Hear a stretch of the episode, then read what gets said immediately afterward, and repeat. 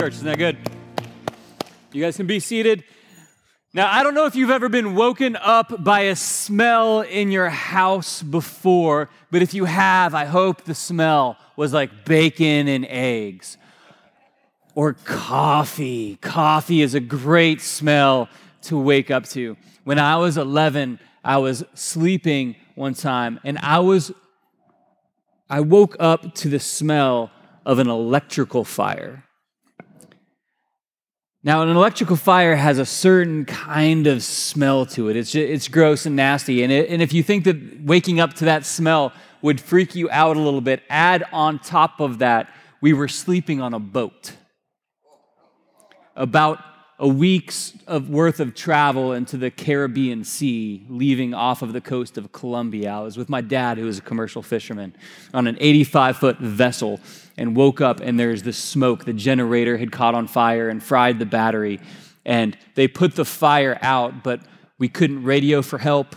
This was back in the 90s, before the days of satellite phones that were accessible um, to commercial fishermen, and we were just adrift at sea and talk about feeling, you, you know, the, the saying like, you're in deep waters.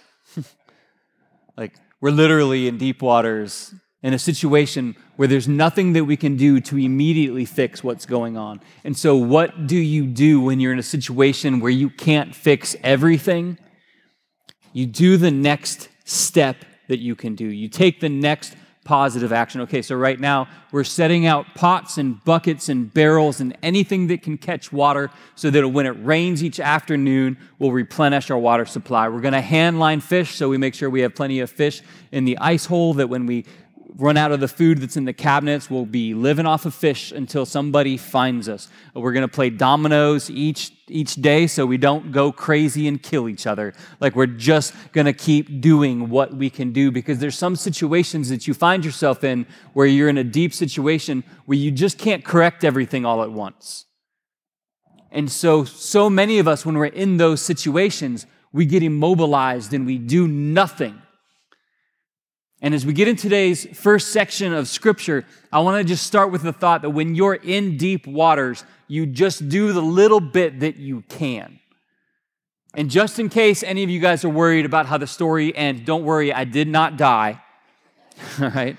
Um, eventually, we had another fisherman come. We radioed for help. Someone from our fish company back in Colombia came and got us and, and towed us back in. So I am okay. I didn't die when I was 11. Um, so many times when we're in these deep waters, we, we don't know what to do. Sometimes when we feel like we've been called to do something that's bigger than us, or our situation in our marriage, our career, or our life, it just feels bigger than what we can do, bigger of a responsibility than should be entrusted upon us. We often freeze. And I want to just impress on you through this next passage. We just need to do the next right thing. And we're going to jump into the circumstance. There's three different passages that we're going to cover today. We're in this series called The Story. We, we began the, this series 24 weeks ago, and we're going through the story of Scripture from the very beginning of Genesis all the way to the end of time in Revelation. And we're in the beginnings of Jesus' ministries here. And right at the beginning, he's in this circumstance with John the Baptist who is supposed to be the forerunner, the one who made the way to help declare that this was the Messiah and show proof that this was the Messiah's ministry that was beginning. And so Jesus is approaching John the Baptist to be baptized. And we're going to be in Matthew chapter 3, Gospel of John chapter 3, and Gospel of John chapter 4 if you like to flip along in your Bible. But we're going to start with Matthew chapter 3, verses 13 through 17. It says, Jesus came from Galilee to the Jordan to be baptized by John. But John tried to deter him saying, I need to be baptized by you, and do you come to me? Jesus replied, Let it be so now. It is proper for us to do this to fulfill all righteousness. Then John consented. As soon as Jesus was, was baptized, he went up out of the water, and at that moment, heaven was opened, and he saw the Spirit of God descending like a dove and alighting on him. And a voice from heaven said, This is my Son, whom I love. With him I am well pleased. Now, in this circumstance, John rightfully so. I mean, could you imagine Jesus himself coming up to you and being like, I need you to pray for me? You're like, how could I pray for you? How could I baptize you? Like you should be doing that for me. Like that that is a calling that is over my head. Someone more spiritually mature, someone smarter, someone better has to be around to do this for you. It can't be me who does this for you, Jesus. And there will be times in your life, in your marriage, in your career, in your experience where you will feel like the depth of the situation that I'm in is bigger than me. I don't know how to do what I've been asked to do. I am not responsible enough to be the person in this situation. And when you are following God, He will always lead you into situations where you feel over your head. I'm going to tell you, John the Baptist was hip deep in water, but he felt completely over his head in that situation. And I want to tell you, that's one of the indicators that you're actually going where God calls you to because He's always going to call you deeper than what your personal capacity is. He's going to set an expectation for more than you could accomplish within yourself because God wants to show His glory through His people. And so He's not going to do enough to where people would say, You're responsible for that. He's going to call you to something that when it is accomplished, everyone will look and say, Only by the grace of God did that happen. And so when you find yourself in a situation that feels bigger than you, you do the next small thing. And so for John, it was okay, I'm going to take hold of Jesus. I mean, Jesus, who people would come to, and just by putting their hand on the edge of his cloak, they would experience healing. When Jesus spoke, demons would flee. People would be set free. People would be called up out of the grave just by his voice. And John had to grab a hold of him and baptize him, feeling completely inadequate, which is just one of those foundational truths that your feelings cannot be a guide for your life. Because as you approach the calling and the responsibilities of God on your life, your feelings will scream, This isn't for you.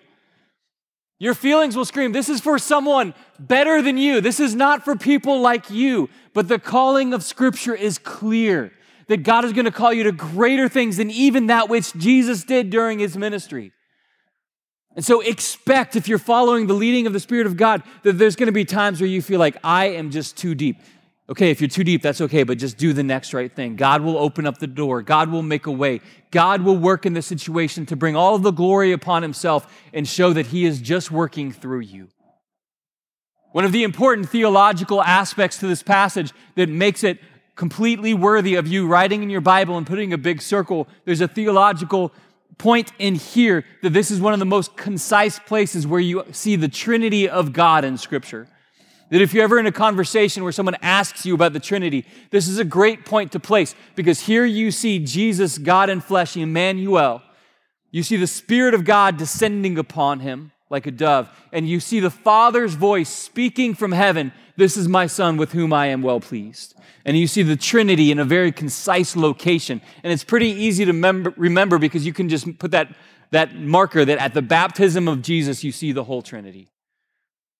And so in here, John is in deep water. I kind of separated for my sake my sermon today into three different elements of water. We have deep water, we have breaking water, and we have hot water. And the next one is breaking water. And I understand that I might be breaking some grammatical rules with the way that I'm saying that, but if you've ever been approaching the time where a child is supposed to be born, you know you are just waiting for that water to break right? You, you are waiting for, for that circumstance to open up that is beyond your control. And as we get into the next passage that I just want to highlight a little bit today, because I, the three passages I'm covering, I have whole series on each of these passages. And so I have to kind of get the auctioneer voice going a little bit for time's sake to make sure that I get through the pieces that we need to get through. In the Gospel of John, chapter 3, verses 1 through 3, it's a very famous interaction. It, it, it builds up to John 3.16 that anyone who's been around America's sports, they've seen that passage at the ball games before. You probably have John 3.16 memorized. I hope you do. But the context surrounding that critical passage often gets overlooked. It comes from Jesus' interaction with a Pharisee named, named Nicodemus. And then the passages following it uh, are tremendously important as well, and we're going to look at those. But as many times as I've taught on John 3 and on John 3:16, I want to tell you that there, there's an aspect to what Jesus was speaking into in this passage that I've never really given proper consideration until I was preparing for this message. And so I'm excited to share some different pieces of this. We're going to look at John chapter 3, verses 1 through 3. We'll put this up on the screen. It says, Now there was a Pharisee, a man named Nicodemus, who was a member of the Jewish ruling council. He came to see Jesus at night and said, Rabbi, we know that you are a teacher who has come from God, for no one could perform the signs you are doing if God were not with him. Jesus replied, Very truly I tell you, no one can see the kingdom of God unless they are born again. Now, couple aspects of this. First of all, Pharisee, Sadducee, I understand that's language that we don't really talk about too much. And so I just want to give you these two very simple things. The ruling parties of the Jewish uh, synagogue at the time, it was divided between the Pharisees and the Sadducees. You can think of them like Democrats and Republicans, okay? Um, and they're divided on some major issues, but they're all trying to rule, rule together. The Pharisees believed that there was life after death, and the Sadducees denied the existence of life after death. So the Pharisees had some natural compulsion towards some of the things that Jesus taught when he talked about everlasting life. Like they, they would be drawn to that, where the Sadducees would be pushed further from Jesus. And so Nicodemus is a Pharisee and he believes in life after death and he has a curiosity about the teachings of Jesus. And so he wants to go and he wants to hear more. He wants to ask questions. But did you notice when Nicodemus was coming to talk with Jesus? It was at night. Now, typically, Jesus would be teaching during the daytime in the synagogue. That would be the time where people would gather together and they would ask questions. They would even try to trip him up with questions. And Jesus would teach in parables and straightforward, and he would do miracles. And Nicodemus had seen this, and what Nicodemus had seen of Jesus was so potent, it was so powerful that it overcame some of his doubts that he just had this curiosity that drove him. He said, Okay, I don't want to be seen by all my Pharisee and Sadducees buddies because there might be social consequences, but I so want to ask Jesus some questions. I'm going to go see him at nighttime. And I'm going to see if he'll answer some of them. And so Nicodemus likely was coming to Jesus with some fear of social consequences because travel at night, it was different. They didn't have the flashlight on their cell phones yet at this time. I mean, they didn't even have, like we did in the 80s, the big plastic flashlights that you could bring with you if you were traveling at night. They didn't have street lights. And so Nicodemus is walking to see Jesus under the light of the stars. And as he's approaching and he's going here in secret, I think that it's safe to assume, and I will gladly mark this with an asterisk. This is an assumption. He's thinking if other people find out that I'm spending more time with Jesus, there might be consequences to my life. Because to be a Pharisee, they weren't just employed by the synagogue, they would have a business as well. And the Pharisees, they were, they were rule followers. They were pretty good people. Like they were going to be honest with you in your business dealings down to the, the, the decimal point. Like they were going to do things right. And because of that, they would be trustworthy, they would get more business. But if people didn't like where you were going with your theology, if they thought you were following this Jesus guy, you were at risk of getting put out of the temple. If you were put out of the temple, then people wouldn't want to do business with you. And so not only would he use his, lose his social influence within the temple if he began to follow Jesus, he could actually lose his career, impacting his entire family and his capacity to feed them. And so there were real risks involved that Nicodemus was likely mulling over as he went to see Jesus. And as he got there, and he said, There's this tension because we can't deny that you're from God because you work these miracles. But he still has this fear that, that's kind of there. And maybe you can relate to it because you felt the, the tension of, I know that there's a God there because the, the stars in the heavens, they just declare that there's the glory of God.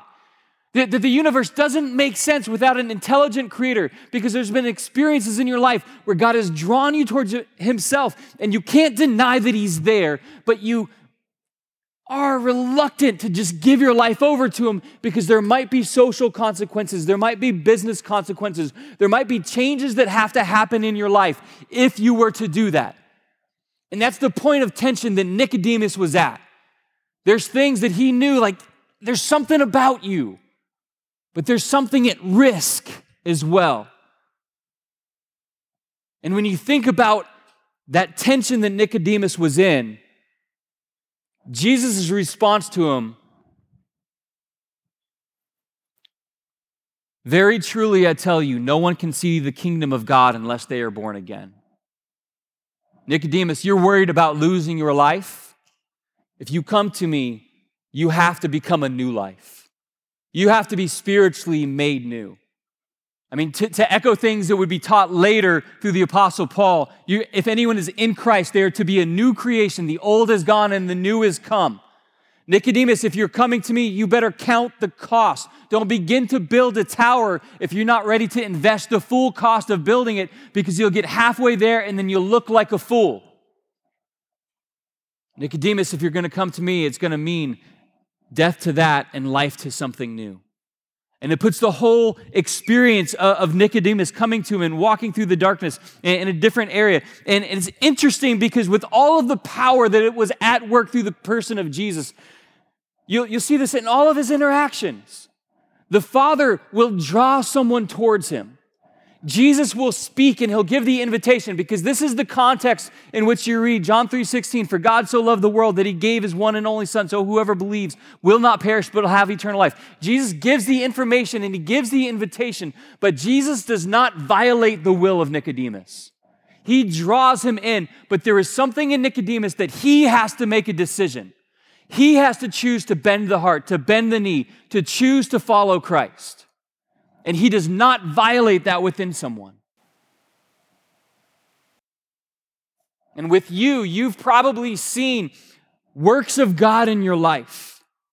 But the question remains have you reached the point where you've felt the drawing towards God, you felt the invitation, but have you authentically said yes to it? And Jesus doesn't force that yes, He invites and He draws, but your will has to submit.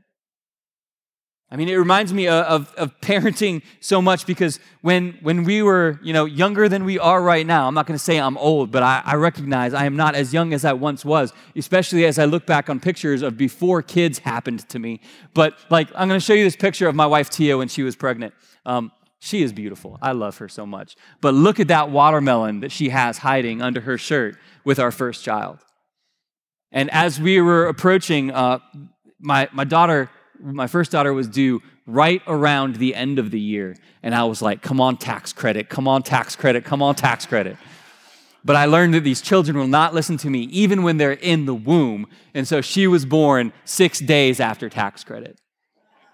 You just can't make it happen. My, my next daughter, her birthday um, was, was, due date was right close to 10, 10, 10. And I was like, how cool of a birthday would that be? 10, 10, 10. That would be so easy for me to remember. Her future husband will send me a thank you card. Like, let's make it happen 10, 10, 10. She was born 10, 13, 10. Three days. Three days. Come on, child. And as we were approaching the due dates, the, the older women in the church, they give us all kinds of advice of how you can make the baby be born when you want to. Some of the advice was more fun than the other advice. And if you don't know, I'll let you not know. I'm not going to explain it. Um, some of the other advice was like, eat spicy food. And I'm like, diarrhea and childbirth really shouldn't mix together. Like, I don't think that's a good idea. We were living in Toledo, Ohio area. One of the sweet old ladies, she was like, Every child that I ever had, I had them the same day that I drove over a railroad track. I'm like, you can't drive anywhere here. Of course you ran over a railroad track because you can't even leave your house without running over one. Like, like you can't control it. Like w- without medical intervention, like you just can't. You can't make it happen on your chosen day. You have to wait. And as a parent in spiritual things, it's like we want to see our children choose God and we can invite and we can influence to a point, but it's their choice to choose God. And in your spiritual life, there's people who have probably tried to push and direct, but they can't make you choose Him. There has to be this point of recognition where you understand that your heart has chosen Christ. To discover Him, Scripture compares it to like discovering a field that's for sale and it has a treasure that's buried in it. And you sell everything else you have so that you can buy that field and claim that treasure as your own because knowing Christ is worth any cost that you could pay. For me, in my experience, I thought I was dealing with heaven and hell when I said yes to Christ. And when I gave my heart over to him, he began to heal things that I did not know was broken. He began, began to bring peace and joy like nothing I had ever experienced. And as people have tried to influence you towards him, it's not that you would adopt a rule book, it's that you would engage in a relationship that requires your consent to enter, of saying, Yes, God, I feel you drawing my, me, Father. I see, Christ, what you have done for me in dying on the cross. And so I confess that Jesus is Lord, that I believe in my heart that God, you raised him from the dead. And scripture says that you will be saved. And it's not just that you're saved, but it's that you are filled. And darkness is pushed out by light. And I hope that standing here today, you can recount. Maybe it was at a point in childhood or in recent years, but I hope you can point to the time where you say, This was the point where I gave my heart over, where God came in and began to change things. Because that's where joy and fulfillment is found. Nicodemus is an interesting story. There's theological debate, and I'd say that most of the debate leans to the fact that he was a follower of Christ, and I can make that argument. But we just don't really have a lot of clarity from Scripture to, to speak from like a authoritative point of this is how he was. We see Nicodemus in John 19, and after Jesus died on the cross, he was one of the men who actually brought his own myrrh. It was very expensive to help take care of the body of Christ after he had died and helped lay him in a grave. And so that, that is an element of faith. But I want to tell you, leave no room for doubt for your loved ones. Leave no room of doubt for your friends. Scripture tells us we can't really judge each other because we can't even judge our own motives within our own heart. But Scripture also tells us to judge a tree by the fruit that it bears. And I hope your life bears the fruit of Christ.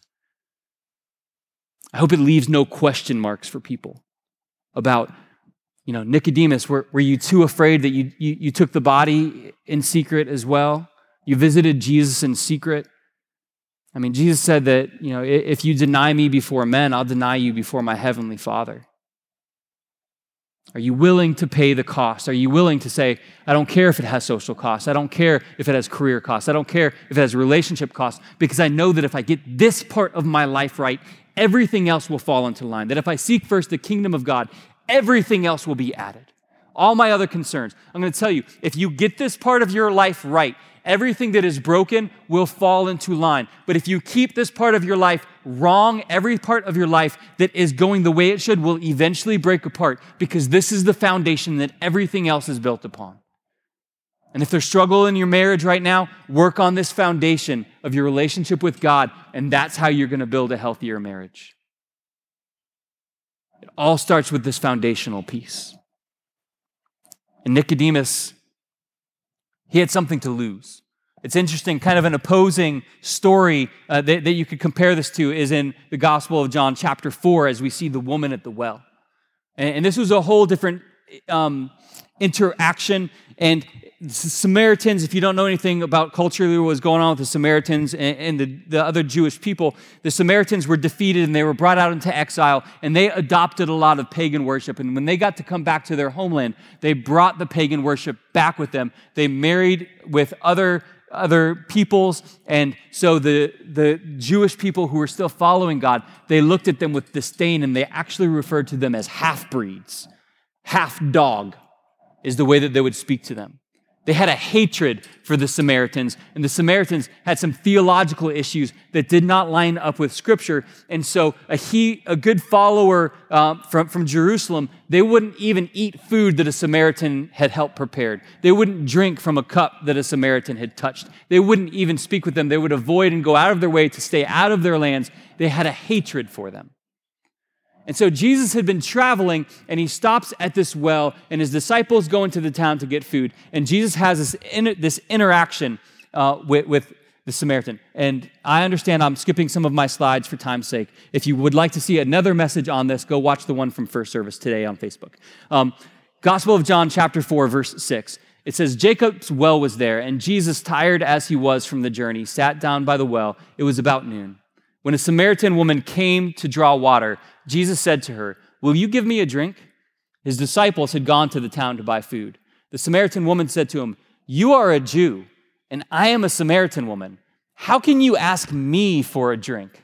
for Jews did not associate with the Samaritans. Now, a couple things. Time of day matters in this passage as well, just like it did with the one with Nicodemus. Time of day matters because it's noon. And it was culturally not the normality to go and collect your water at noon. In Southwest Florida, we get this because if you had to go on a mile walk to go collect water, you would not do it at noon because you would have to drink the whole contents of the water just on the way back as you became a puddle. We understand the heat. This would normally happen in the morning, but this is what we find out as this interaction progresses. Jesus says, as she questions him, he says, If you knew who you were talking to, you would ask me for living water, and I would get it for you so that you would thirst no more. And she says, Give me this water. And he says, Okay, go get your husband and bring him back, and I will. She says, I don't have a husband. And he says, You answered honestly because the man that you live with now is not your husband, and you've had five husbands already.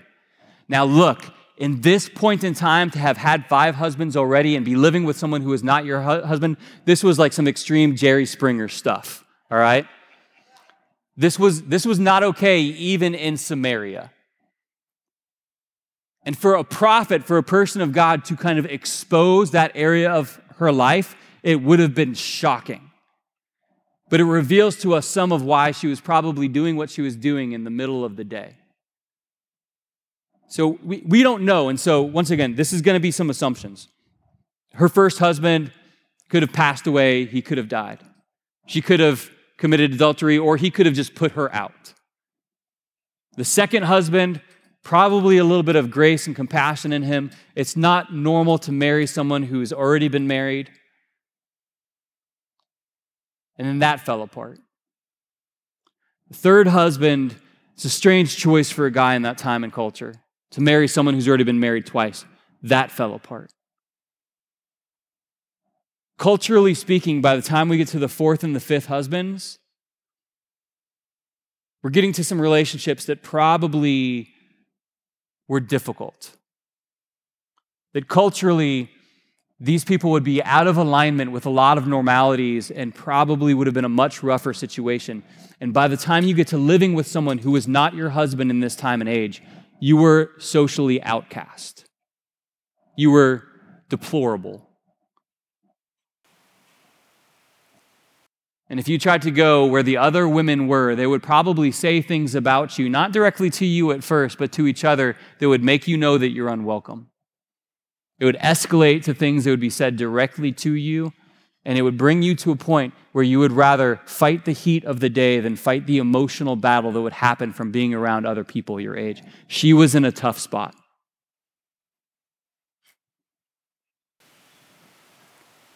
Jesus would talk to some people that you might be surprised by. Jesus would speak to the people like he did to her that would be uncomfortable for people in the church to speak with. And I think that's challenging, and I think it's meant to be. But her response to him, it stands in contrast to what Nicodemus, a religious ruler's response was.